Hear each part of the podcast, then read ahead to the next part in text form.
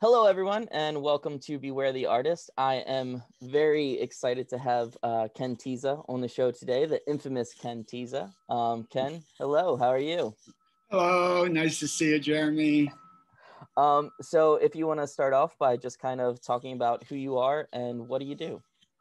Well, my name is Ken Tisa, as you know. Um, I'm a, I call myself a painter, though I've had a practice that has used ceramics, fibers, photography, collage, drawing, um, but all done through a painter's eye.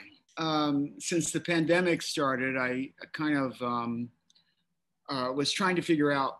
I remember March the 13th was my last day teaching at MICA, and um, I came back on the train that night, and there was not going to be school. And um, so I said, oh, this, this thing's probably going to last for a few months. What am I going to do to keep myself occupied other than paint? I want to do something that responds to the situation. So I decided I would do a journal, a pandemic journal. Um, I, I had these two books that I bought in Italy years ago, and they were both handmade books, handmade paper you know, super expensive. And I've had them now for five years. And I open them up and caress the pages, touch them, put them back on the shelf. They're too pretty. And then I decided now's the time. So I decided to take the first book, which was a leather bound Florentine book, mm-hmm. and document every day that I was in quarantine. And that turned into a real practice because it uh, it not only freed me from any restriction, but it gave me uh, the ideas became incredible that I was exploring because I had no I had no preconceived notions about what I would do or how I would do it. I just anything that came the, the project was anything that came into my head I would paint or draw. That's what I did. And one book led to another book.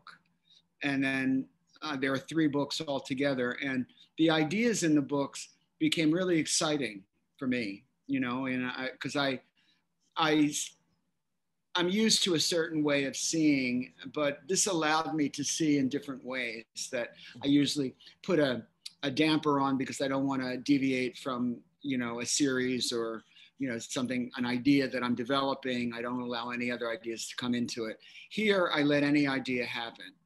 And uh, it opened up a world like a major world for me. Um, i worked from april to july on the two books. Uh, no no i'm sorry on one book. And then from july to august i worked on the second book. And that was a daily drawing or painting. That was the deal I made with myself. I had to do something every single day. Otherwise, it wouldn't be a document. It would be a sketchbook. And I didn't want to do a sketchbook. I wanted to do a project that really documented every single day. Um, I've done this before. I did it in the 90s when AIDS was prevalent and I was losing so many friends. Um, I did a tiny little paintings. Um, they were like eight inches by 12 inches. I did a painting every single day. I, I ended up with, I think, five or 600 paintings. It was an installation of paintings and memorabilia from, from people. Um, this project is, I gave myself an 11 by 14 scale, which was bigger than 8 by 12, but not too big that I couldn't finish a painting every day. Um, and uh, after the second book, um, I decided I needed to work off paper and um, try something else. So I decided to do a painting a day on a panel, 11 by 14 panels. They're gessoed panels, and I use gouache and watercolor and ink pens. And um, again, no rules. We were talking earlier about anarchy this is an anarchistic project because I have I do absolutely anything I want. I don't make a judgment about it. I just do it. Some of them, obviously, I like, and some of them I don't. But it doesn't matter if I like them or don't like them. They go up. This installation will eventually be floor to ceiling, and it's going to obviously it's going to be huge because this pandemic is still going on. It's mm-hmm. going to be a project till the end of the pandemic. Do you and, see any um, connections and themes between the, the imagery that's created from the, the project you did in the 90s to kind of this stream of consciousness that's happening um, today? Well, the project I did in the 90s was mostly figurative. Mm-hmm. Uh, it was all about the body and uh, the external body, the decay of the external body, and um, pop culture and um, what was going on at that time. Um, I'm finding that this is more about internal. Um, I do some figures. I, mm-hmm. I, if they come out, I do them, but it's really more about the body, the internal workings of the body, the brain. Um, I sometimes I think of them as dream maps mm-hmm. Um, because I'll wake up. I, the first thing I do in the morning when I wake up is paint very first thing. I've always done that though. Mm-hmm. So this is just an extension of my practice anyway. But with this, it's not just drawing. I I use paint. So um, I call them drawings. They're paintings basically. Or even the ones on paper um, are paintings. Um, and I, I've been posting them. My project has been on Instagram. I post everything on Instagram. So it's an ongoing project, uh, project that people are following. And I realize that people are part of the project. It's not just about me working on these things, putting them away and existing in my studio with me. Mm-hmm. There, uh, the reaction, the comments, and the likes and dislikes of people seeing them become part of the project.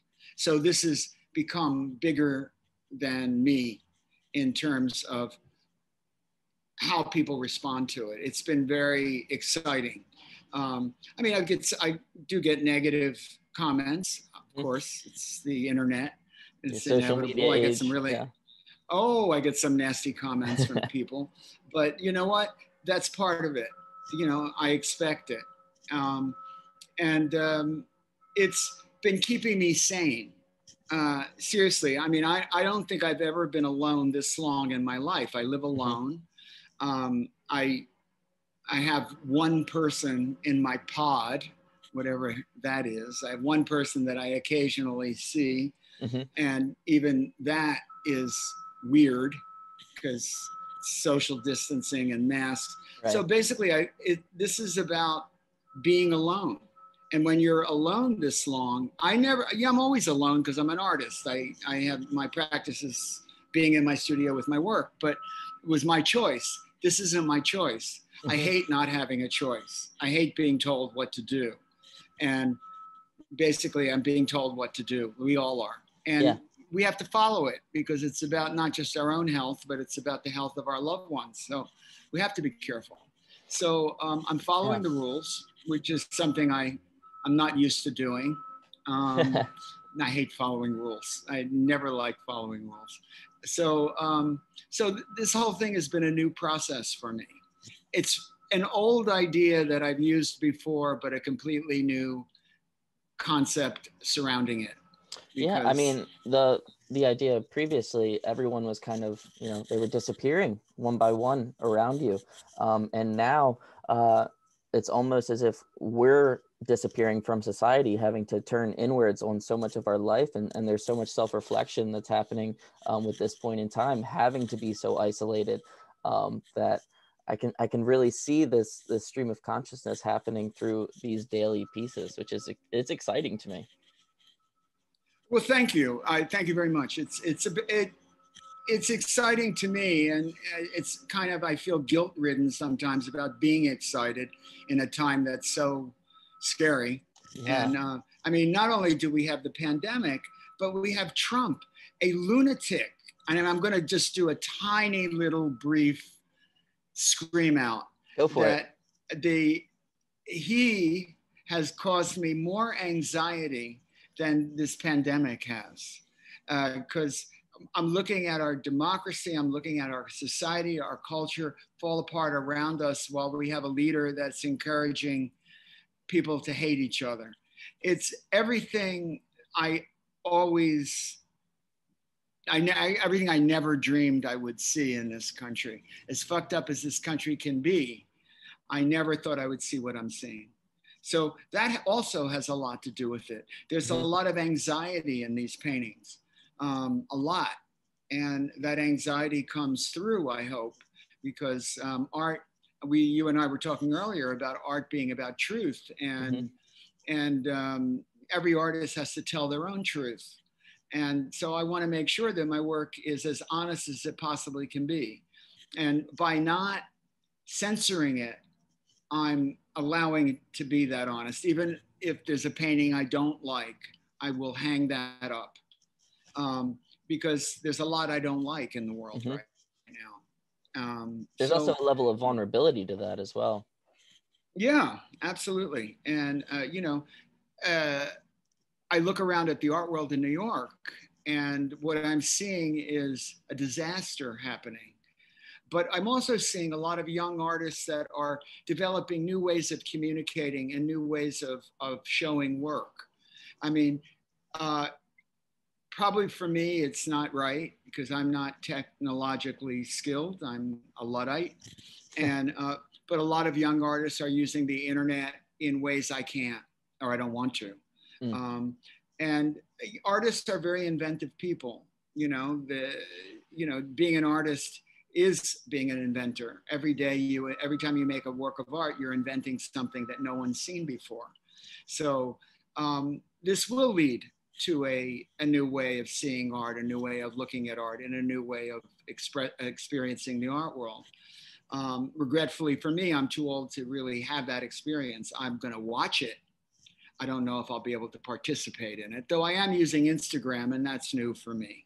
So, um, you know, I, I can't say I'm total a total luddite. I know how to push a button. So, so all that being said, um, how do you how do you see the role of the artist kind of changing um, with this use of technology? Is it um, are they still touching on the same themes, the same um, the same kind of aspect of what the art functioned as, or is it becoming something else? Well, you know, art has always evolved with society and always changed with society. I, I like to look back at history a lot. And um, I was telling you earlier, I did a talk on art and chaos and war and plague. And in doing my research for that talk, um, I discovered all these amazing works of art that were frightening, like images of hell I mm-hmm. remember, um, you know, looking at when I was in Florence, uh, looking at those frescoes of heaven and hell, um, and thinking, wow, hell is really exciting. Heaven looks really boring. All those pretty people with long flowing hair, but hell has people getting devoured and eaten. Mm-hmm. And then, of course, led me to Bosch and Goya. You know, on and I, I'm thinking, artists have always dealt with societal decay and destruction. And they've always dealt with it in the way that their technology allowed them to. Mm-hmm. So, whatever technology we'll have, young artists will use it. And it will, it will uh, technologically will change, but the basic thing of truth is going to be there. Artists have to tell the truth. Mm-hmm. We see the invisible and we see the visible, but we see what lies beneath the visible. So, however, whatever mediums are are able artists are able to use, they'll use. And yes, it will change, it will evolve. But the bottom line is, art is about truth, and that will always be. What would you say um, would be something of a dream project for you? I know that's kind of putting you on the spot, but one dream. thing you've uh, one thing you've always wanted to maybe go for but never had the funds or maybe it was just something too large to actually grasp well i think if i could ever show this work it would be mm. a dream project because there's going to be probably about five to 800 paintings by the time this thing is over. That's going to require a huge space, Mm-hmm. I'm not counting my chickens, and I don't know if it'll ever be shown as one piece, but that's my fantasy. Mm-hmm. Uh, you know, I have to be honest with you. I've lived so long that, you know, I have I've pretty much done everything I've wanted to do um, so far. I mean, I, I I have. I was talking to a friend the other day because you know we're talking about death. Everybody's all you know. So mm-hmm. we talk about in a time of plague, you know, you know, will I? Will this kill me? You know, will this kill me? Mm-hmm. And we and somebody was talking about oh they have too much they want to do, and I was saying, you know, I've done I've done pretty much everything I've wanted to do so far, and um, I have no regrets. So, no, I think just showing this work would be a big deal now with with that being said and just the the longevity of your career and everything that uh, you've kind of worked through everything that you've seen um, what has been kind of the best piece of advice that you've that you've received as an artist? And what is the uh, piece of advice that you would want to pass on to an upcoming generation of creatives? Oh um, that's a good question. Uh, my feeling, and this is what I've always talked to my students about in the past, is that to be an artist is to be a timekeeper and to understand that your gift is your responsibility mm-hmm. is to keep time. So when history looks back at the time you lived in, they will look at your work and know what happened know who you were. You'll never die. You're always going to be there, immortalized in that work of art. I mean, think about we look at Michelangelo, um, we look at Bosch, Bruegel, any of the greats, Goya. You look at those artists and you look and you see the time they lived in, the horrors they went through, the mm-hmm. joys they went through. And we kind of get to know them. So they're never going to be dead. They're always alive. So my advice to artists is to understand your responsibility and to don't take it for granted. This is a special, special gift. And I know I'm being, you know, making artists seem like they're better than other people. They are. Sorry. I mean, I like being around artists. I love being around other artists. We're all assholes. Everybody's an asshole. I mean, or not, doesn't matter. But this magic that we do is really exciting. Mm-hmm. I mean, think about it. You go to a museum and you're looking at a 2,000 year old pot and it's giving you chills. Come on. Mm-hmm. Who could do that? That we that ex- do that, Yeah, that experience. Um, when I was when you were teaching me when we were in Florence together, um, you assigned the book Einstein's Dreams, and I mm-hmm. remember um, reading the chapter on I, I think it's then and now, and uh, it, it it brought on so much anxiety in in myself because I thought, well, am I am I living in this moment or am I um, creating for something that that's unobtainable and I'm I'm not really thinking of it and it, it really made me sit and think about making work for myself in in this moment in time um, and trying to alleviate the pressure of the setting of Florence because you're surrounded by amazing artwork after amazing artwork, Everywhere. masterwork on every corner. Yeah, and and and it, it was a little overwhelming, but it's one of the um, the biggest lessons that I ever took away in my um, kind of art school experience was was to create for for the moment and and right. understanding who I am at this point in time and reflecting on that and bringing that truth forward in the work that I was making. Um, at that point in time, I wouldn't say I made any any good work, but um, the lessons that came through and the experience of that um, has definitely influenced me up to this point. Well, you've actually said that better than me. You just summed it up. Yeah, you know, yeah, that's exactly right. And Florence was a magical place. I mean, it blew my mind. Uh, I mean, I lived in France for eight years, in the south of France, but that was about nature and light. And um, Florence was really like every, you walk down these cobblestone streets that Da Vinci walked down, that mm-hmm. Michelangelo walked down. I mean, and you think Botticelli, like this tiny little city with, you know, I was just reading a book, uh, speaking of Florence, on the Medicis uh, which I highly recommend. Mm-hmm. Um, and they were talking about a dinner party that uh, Cosimo had. I think it was Cosimo uh, or Lorenzo. I think it was Cosimo. Um, Leonardo, uh, Botticelli, um, Boccaccio. Was it Boccaccio? Um, no, um, uh, uh, Brunelleschi, the Dome, um, and about four other geniuses. And I'm thinking, how on God's name was that dinner party? It must have, how could the greatest minds that ever lived in the West all sitting around dinner at one time in one place? It blew my mind to think about it. And I lived, when I was in Florence, I lived right behind the Medici Palace in mm-hmm. an apartment.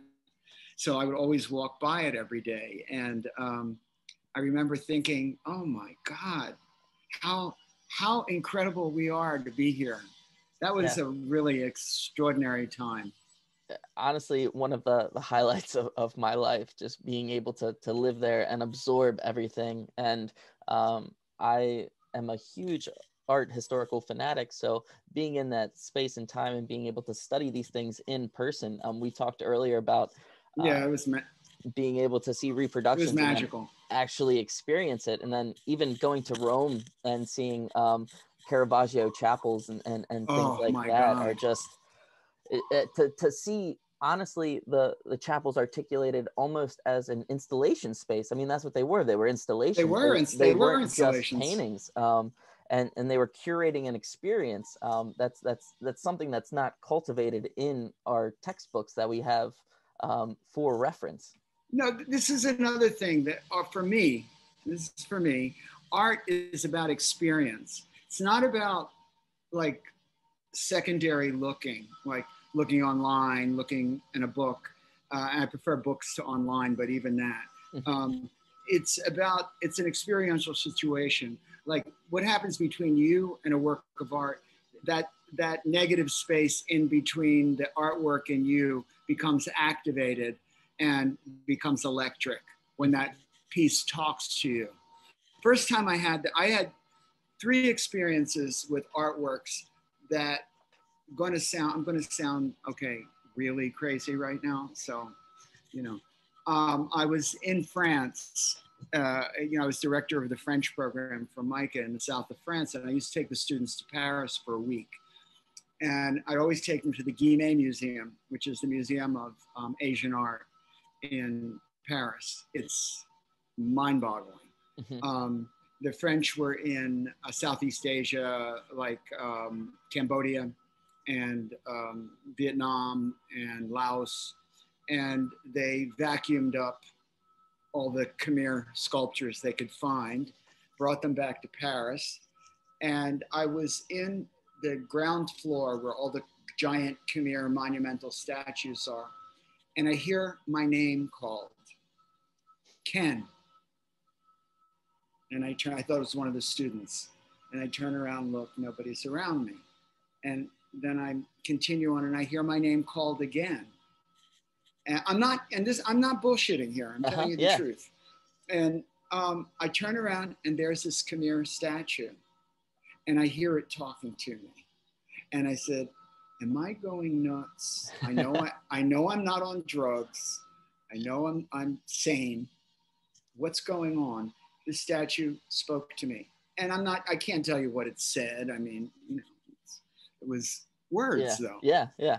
Spoke. And I I had I never had that experience ever in my life where a work of art talked and this was a gorgeous, gorgeous Khmer statue. It was elegant, it was sensuous, it was everything I love. Mm-hmm. So it spoke to me. It was my friend. It became my friend. The other experience I had with a work of art was when I was 19. Well, I should have started when I was five, my first experience. My five year old experience was at the Philadelphia Museum. My mom took me. It's the first time I had been to the Philadelphia Museum. And I'm from Philly, and um, uh, we were walking and through the main entranceway, and there's this huge staircase And on the top of the staircase at the time, it's not there anymore because I've been back since, was a Rubens, is it Rubens? I think it was Rubens painting of Prometheus Bound. It was this muscle man lying on a rock with an eagle with kind of this vaginal opening on mm-hmm. the side of Prometheus, pulling his entrails out.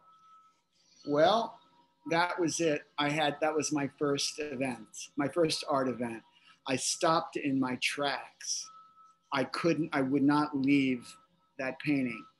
And I think it was the it was my first taste of eroticism. Mm. It was my you know, here was this naked man, fully muscled, with this sensuous sore with sort of penile protrusions being mm-hmm. pulled out by an eagle. That was it. I was in love. uh, and then the, the other experience I had when I was in college was my first trip to the Prado, um, the Garden of Earthly Delights. I was 19.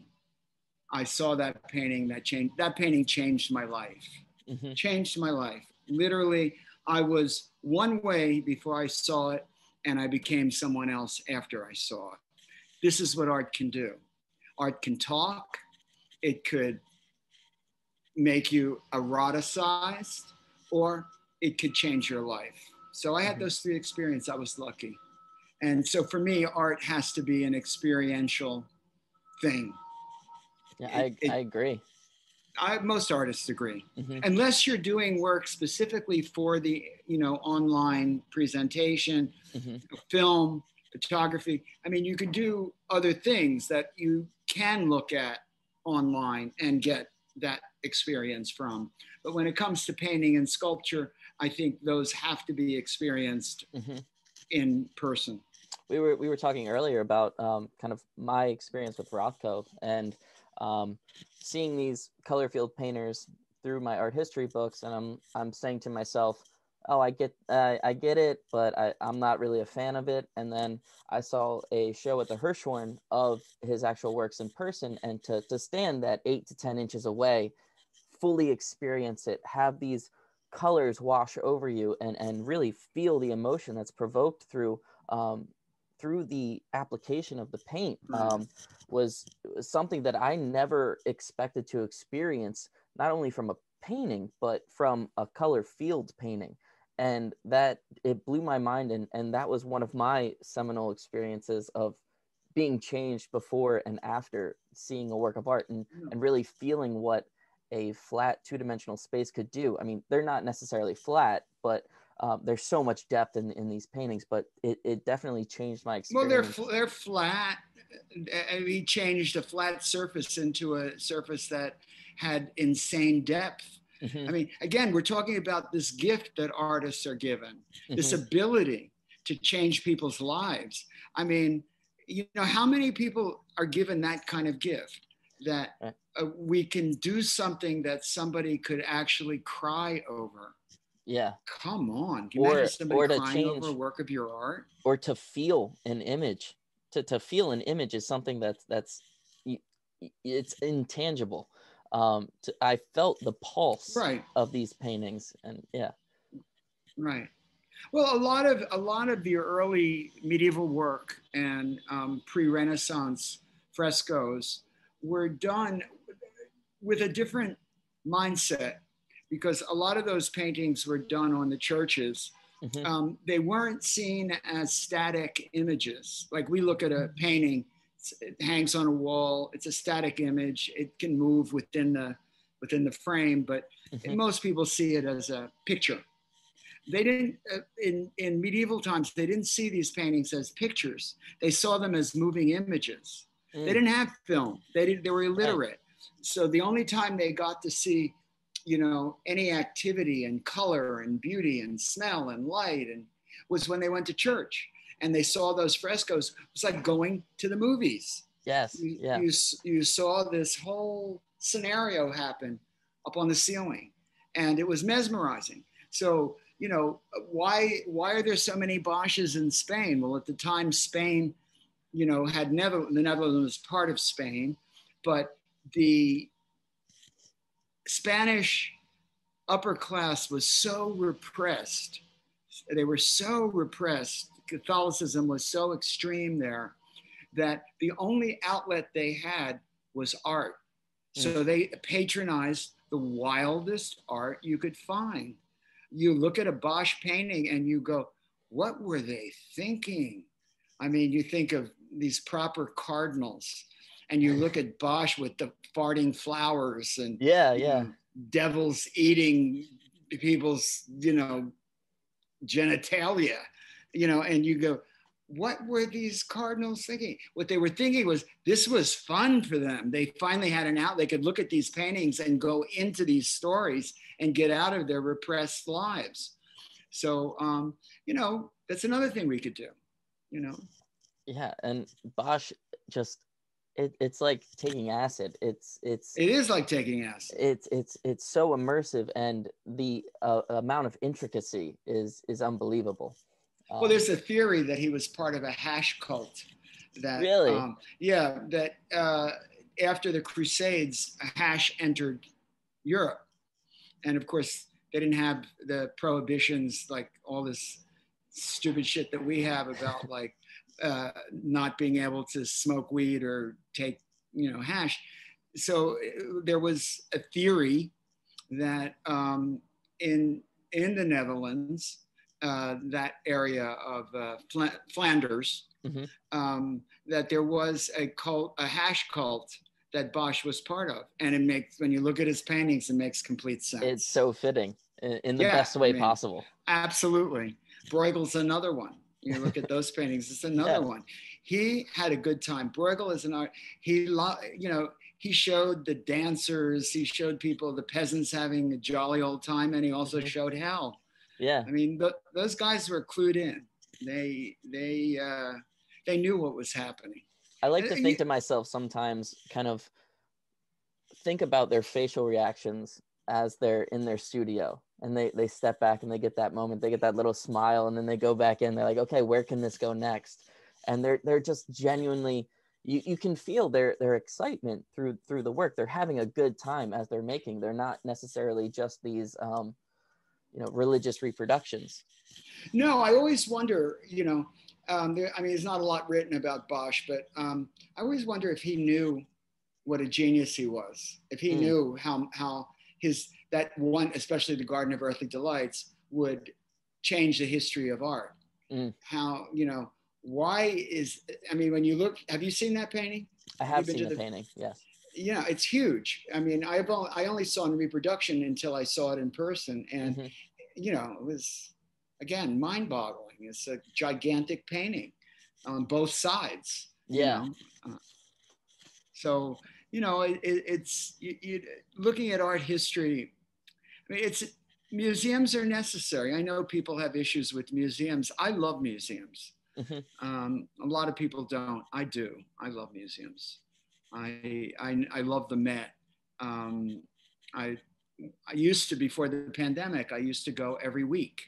Mhm. Um, I spend an hour, you know, with one of my favorite pieces, um, and it changed every week. My favorite piece changed weekly. Um, I used to love the Greek rooms. You Mm. know, well, I like anything ancient. I like ancient art. You Mhm. know. Think that you know, comes through in in the, the the figures that you you choose to depict in your work. They they they do they have a very uh, sculptural kind of well, aspect. they come out of Greek sculpture. Yeah. Actually, thank you for noticing. um, also, that kind of brings me to a, a topic. There's there's so much of your work that is it, it's based off of collecting. And, and you and, and you have these amazing collections and, and a lot of them come from your, your travels as well. Um, do you want to speak to that at all? Yeah, thank you for bringing that up. Collecting is a major part of my life. It was. I don't collect anymore. Mhm. Um, I I've collected since I'm five years old. Since I I started with rocks and seashells. I still have them actually from when I was a kid. That's amazing. I, I then I collected comic books and I collected dolls and I collected. I mean, eh, eh, now my my well now I don't collect, but I have this big collection of action figures that I like mixing up with classical ethnographic art and um, European porcelain. Mhm. Um, so when I'm, you know, when I'm in the mood, um, I usually put things to, I put things together, things that shouldn't belong together. That's like what I like to do in my painting. I like putting things that shouldn't go together together. Um, I like being bad. You know? uh, my bathroom is my uh, action figure central.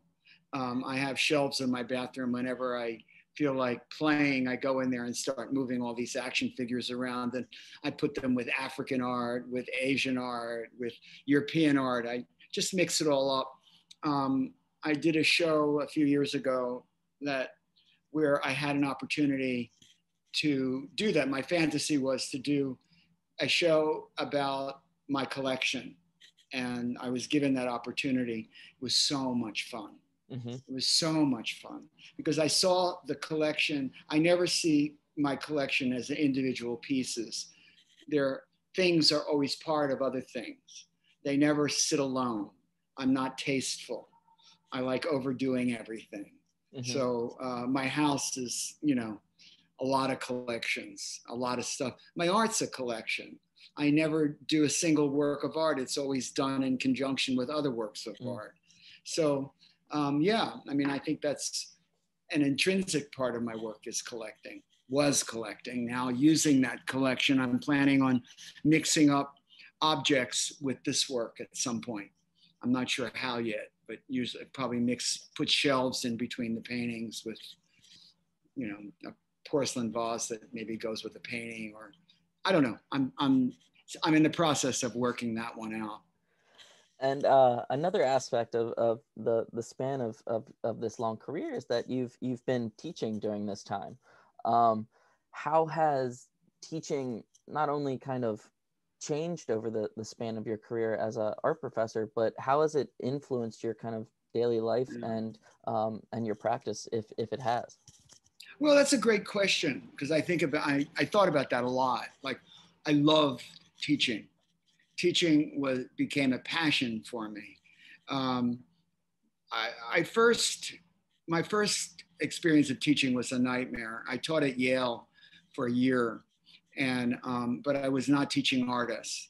I was teaching undergrads like lawyers and doctors that were taking art as an elective, and it was like root canal you know they didn't get me they did not understand what i was talking about Mhm. and i did everything i did some setups in there that would make any art student cry and weep from joy and they go- did not get it once i set up the whole room I, I lived across the street from the salvation army and they were having 50 cent day uh, you could fill a bag with anything you wanted for 50 cents so they happened to have at that time racks of prom dresses, 1950s prom dresses. I bought about oh, $20 worth of prom dresses, which filled the entire classroom. So I strung them up on clotheslines all over the room. So you couldn't mm-hmm. stand up without bumping into a satin prom dress. And I told everybody, sit on the floor and draw what you see. I was so excited That's by amazing. that. Well, yeah, they couldn't do it they didn't know what they, they didn't know what I was doing. They kept saying, "Well, what am I supposed to draw?" I said, "Look up, draw that." And it was a fail. I was a Mhm. failed teacher. So I said, "I never want to teach again, ever. Mhm. I will not do this again." So it wasn't until MICA invited me in 1988 to come down to do a visiting artist gig, uh, which I didn't want to do, but I figured, well, what the hell, it's one day.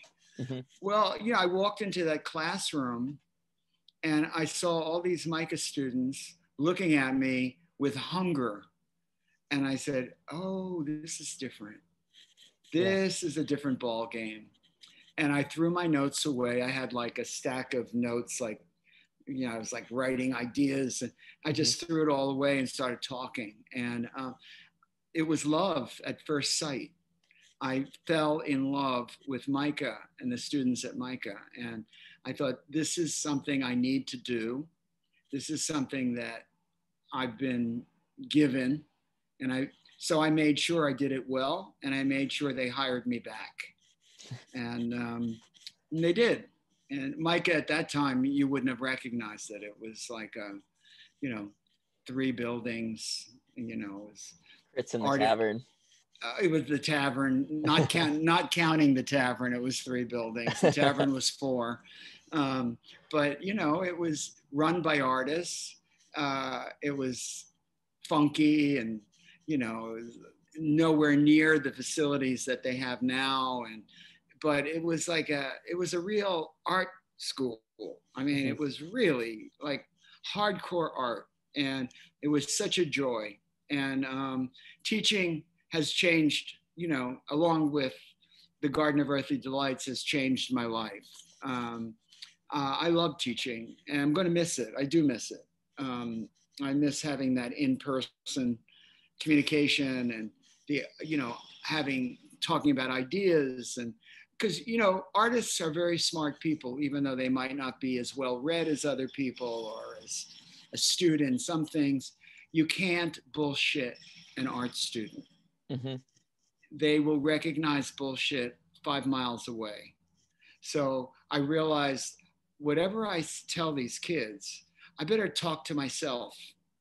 It has to be not only am I talking to someone else, I'm talking to myself. So I always think of teaching as looking in a mirror. Mm. Whatever I say in that mirror has to bounce back to me. So I have to make sure I'm telling the truth and I'm also preface everything was this is my feeling. There mm. can't be a universal in art and in teaching. You're talking about what you think, and what you think doesn't mean the world. Yeah. So, you know, I think a good art school is where you have professors that understand that and that understand they're talking from their own experience, but that experience is open. Like I know that I could like something and someone else can hate it. Mm-hmm. Who's right? Who's wrong? We're both right. Art gives an experience to the viewer. I happen to be a teacher, so my my experience gets talked about, but it doesn't mean it's right yeah, for everybody. Yeah. I, I also believe that um, you know professors and teachers in general they they learn just as much from the students as, as the students are learning from them. It's a, a cyclical um, kind of exchange. Absolutely. If you're teaching and the students aren't giving anything back to you it's torture. Mm. it's torture you know. Yeah. You know what it's like. It's like when i got to MICA and i realized teaching artists real artists is a whole different experience than teaching art Mm, yes, you know, true. Teach, you you you can't teach somebody to be an artist. It, it's like anything else. You're born that way. You're born with art DNA, and it's up to the teacher to bring that DNA out. Sometimes an artist won't go on to be an artist, but they'll use that creativity to for you know for successful careers yeah they'll bring the the idea of creative problem solving into every aspect right. of their life exactly. they're thinking out of the box and how to reapproach things from that opposite angle but yet still create this goal um, so some of the smartest people in the world that i've known have been artists also mm. some of the dumbest but mostly smartest but mostly smartest i mean um, in terms of how do you solve a problem talk to an artist they'll always figure out a way mm. All right, I think that is the perfect note to uh, to end on. Ken, thank you so much. Oh, this is a pl- it was guest. a pleasure. It was a pleasure. I really enjoyed talking. It's nice seeing you again. Nice seeing you as well. Yeah. yeah. Um, again, thank you, and uh, make sure you guys tune in next week for our next episode. All right, thanks. Bye. Take care, Jeremy. Bye bye.